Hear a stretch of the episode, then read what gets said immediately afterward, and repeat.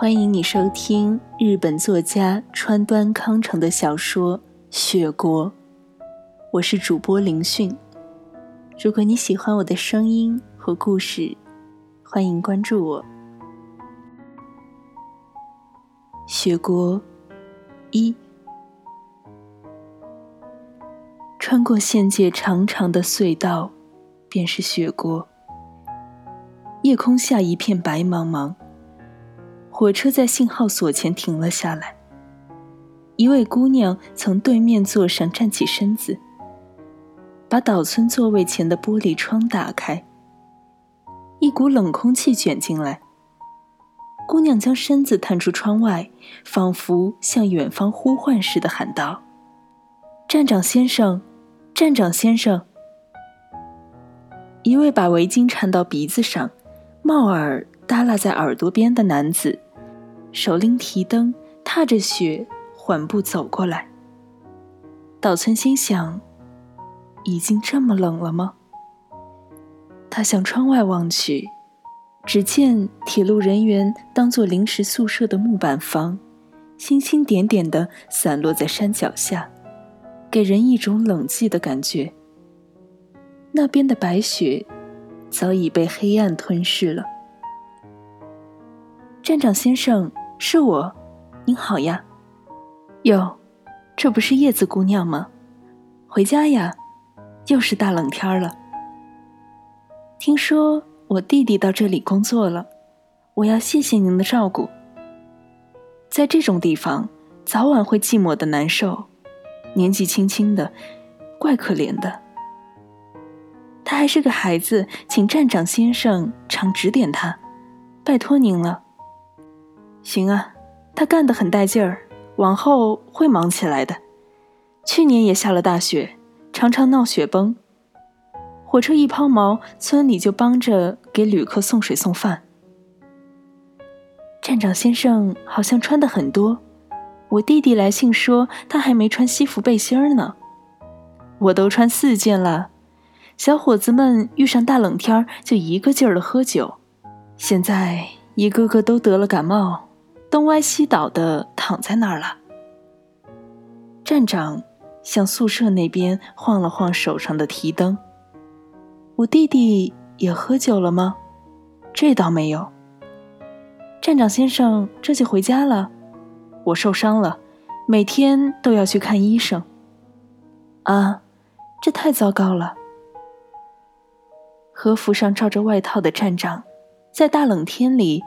仿佛想赶快结束闲谈似的，转过身来说：“好吧，路上请多保重啊。”站长先生，我弟弟没来吗？叶子用目光在雪地上搜索，请您多多关照我弟弟，拜托了。他的话音优美而几乎凄悲，那嘹亮的声音久久在雪夜里回荡。火车开动了，他还没有把上身从窗口缩回来。一直等到火车追上走在铁路边的站长，他又喊道：“站长先生，请您告诉我弟弟，叫他下次休假时回家一趟。”“行啊。”站长大声答应。叶子关上车窗，用双手捂住冻红了的脸颊。这是县界的山。山下备有三辆扫雪车，供下雪天使用。隧道南北架设了电力控制的雪崩报警线，布置了五千名扫雪工和两千名消防队的青年队员。这个叶子姑娘的弟弟，从今冬起就要在这个将要被大雪覆盖的铁路信号所工作。岛村知道这一情况后，对他越发感兴趣了。但是这里说的姑娘，只是岛村这么认为罢了。他身边那个男人，究竟是他的什么人？岛村自然不晓得。两个人的举动很像夫妻，男的显然有病。陪伴病人，无形中就容易忽略男女间的界限。事后的越殷勤，看起来就越像夫妻。一个女人像慈母般的照拂比自己岁数大的男子，老远看去，免不了会被人看作夫妻。岛村是把他单独作为一个人来看的，凭他那种举止，就推断他可能是个姑娘。也许，是他用过分好奇的目光盯住这个姑娘，自己添了不少感伤。已经是三个钟头以前的事了。岛村感到百无聊赖，发呆的凝视着不停活动的左手食指，因为只有这个手指才能使他清晰的感受到就要去会见的那个女人。奇怪的是，越是急于把它清楚的回想起来，印象就越模糊。在这扑朔迷离的记忆中，也只有这手指。所留下的几许感触，把他带到远方的女人身边。他想着想着，不由得把手指放到鼻子边闻了闻。当他无意识地用这个手指在窗玻璃上画道道时，不知怎的，上面竟清晰地映出一个女人的眼睛。他大吃一惊，几乎喊出声来。大概是他的心放飞了远方的缘故，他定神看时，什么也没有。映在窗玻璃上是对坐那个女人的形象。外面昏暗下来，车厢里的灯亮了。这样，窗玻璃就成了一面镜子。然而，由于放了暖气，玻璃上蒙上一层水蒸气。他用手指开亮玻璃之前，那面镜子其实并不存在。玻璃上只映出一只姑娘的眼睛，她反而显得更加美了。岛村把脸贴近车窗，装出一副带着旅愁观赏黄昏景色的模样，用手掌开了开窗玻璃。姑娘上身微倾。全神贯注地俯视着躺在面前的男人，他那小心翼翼的动作，一眨也不眨的严肃目光，都表现出他的真挚感情。男人头靠着窗边躺着，把弯着的腿搁在姑娘身边。这是三等车厢，他们的座位不是在岛村的正对面，而是斜对面。所以在窗玻璃上只映出那个侧身躺着男子的半边脸。姑娘正好坐在斜对面，岛村本来是可以直接看到她的，可是他们刚上车时，她那种迷人的美使他感到吃惊，不由得垂下了目光。就在这一瞬间，岛村看见那个男人蜡黄的手，紧紧攥住了姑娘的手。也就不好意思再向对面望去了。镜中的男人只有在望着姑娘胸脯的时候，脸上才显得安详而平静。瘦弱的身体尽管很衰弱，却带着一种安乐的和谐气氛。男人把围巾枕在头下，绕过鼻子，严严实实的盖住了嘴巴。然后再往上，包住脸颊。这像是一种保护脸的方法。但围巾有时会松落下来，有时又会盖住鼻子。就在男人眼睛要动未动的瞬间，姑娘就用温柔的动作把围巾重新围好。两个人天真的重复着同样的动作，使岛村看着都有些焦灼。另外，裹着男人双脚的外套下摆不时的松开耷拉下来，姑娘也马上发现，立刻给他重新裹好。这一切都显得非常自然。那种姿态几乎使人认为他俩就这样忘记了所谓的距离，走向了漫无边际的远方。因为正是这样，岛村看见这种悲愁。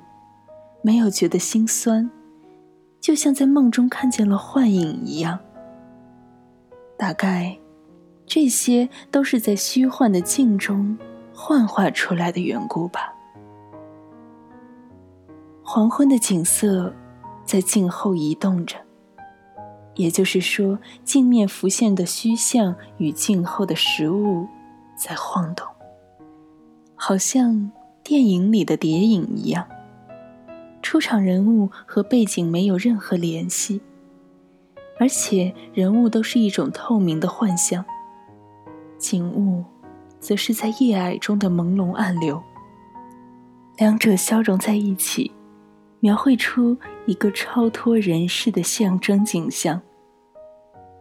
特别是当山野里的灯火映照在姑娘的脸上时，那种无法形容的美，使岛村的心都为之颤动。在遥远的山巅上空，还淡淡的残留着晚霞的余晖。透过车窗玻璃，看见景物的轮廓。推到远方，却没有消失，但已经黯然失色。尽管火车继续往前奔驰，在他看来，山野那平凡的姿态，显得更加平凡。由于什么东西都不十分惹他注目，他内心反而好像隐隐的存在着一股巨大的感情激流。这自然是由于镜中浮现出姑娘脸的缘故。只有身影映在车窗玻璃上的部分，遮住了窗外的幕景。然而景色却在姑娘的轮廓周围不断的移动。使人觉得姑娘的脸也似乎是透明的，是不是真的是透明的呢？这是一种错觉，因为从姑娘面影后不停的掠过的幕景，仿佛是从她脸的前面流过，定睛细看却又扑朔迷离。车厢里也不太明亮。窗玻璃上的印象不像是真的镜子那样清晰，没有反光。这是岛村看得入了神，他渐渐的忘却了镜子的存在，只觉得姑娘好像漂浮在流逝的木景之中。这当，姑娘的脸上闪现着灯光，镜中印象的清晰度并没有减弱灯火。灯火也没有把印象抹去，灯火就这样从他的脸上闪过，并没有把他的脸照亮。这是一束从远方投来的寒光，模模糊糊的照亮他眼睛的周围。他的眼睛同灯光重叠的那一瞬间，就像在夕阳的余晖里飞舞的夜光虫，妖艳。而美丽，叶子自然没有留意别人这样观察他。他的心全用在病人身上，就是把脸转向岛村那边，他也不会看见自己映在窗玻璃上的身影，更不会去注意那个眺望着窗外的男人。岛村长时间的偷看叶子。却没有想到这样做会对他有什么不礼貌。他大概是被镜中木镜那种虚幻的力量吸引住了。也许岛村看到他呼唤站长时表现的有点严肃，从那时起就对他产生了一种不寻常的兴趣。火车通过信号锁时，窗外已经变得黑沉沉。在窗玻璃上流动的景色消失，镜子也就完全失去了吸引力。尽管叶子那张美丽的脸依旧映在窗上，而且表情还是那么温柔，但岛村在他身上却发现他对别人似乎特别冷漠，他也就不想去开始那面变得模糊不清的镜子了。约莫过了半个小时，没想到叶子他们也同岛村在同一个车站下了车，这让他觉得好像还会发生什么同自己有关的事似的。所以，他把头转过去，从站台上迎面扑来一阵寒气。他立即对自己在火车上那种非礼行为感到羞愧，就头也不回的从火车头前面走了过去。男人攥住叶子的肩膀，正要下到路轨上的时候。站务员从对面扬手加以制止。转瞬间，从黑暗中出现一辆长长的货车，挡住了他俩的身影。你现在听到的是川端康成的小说《雪国》。如果想听到更多内容，欢迎关注荔枝 FM 九幺七零三六，或搜索“灵讯读书”。我是灵讯。再会。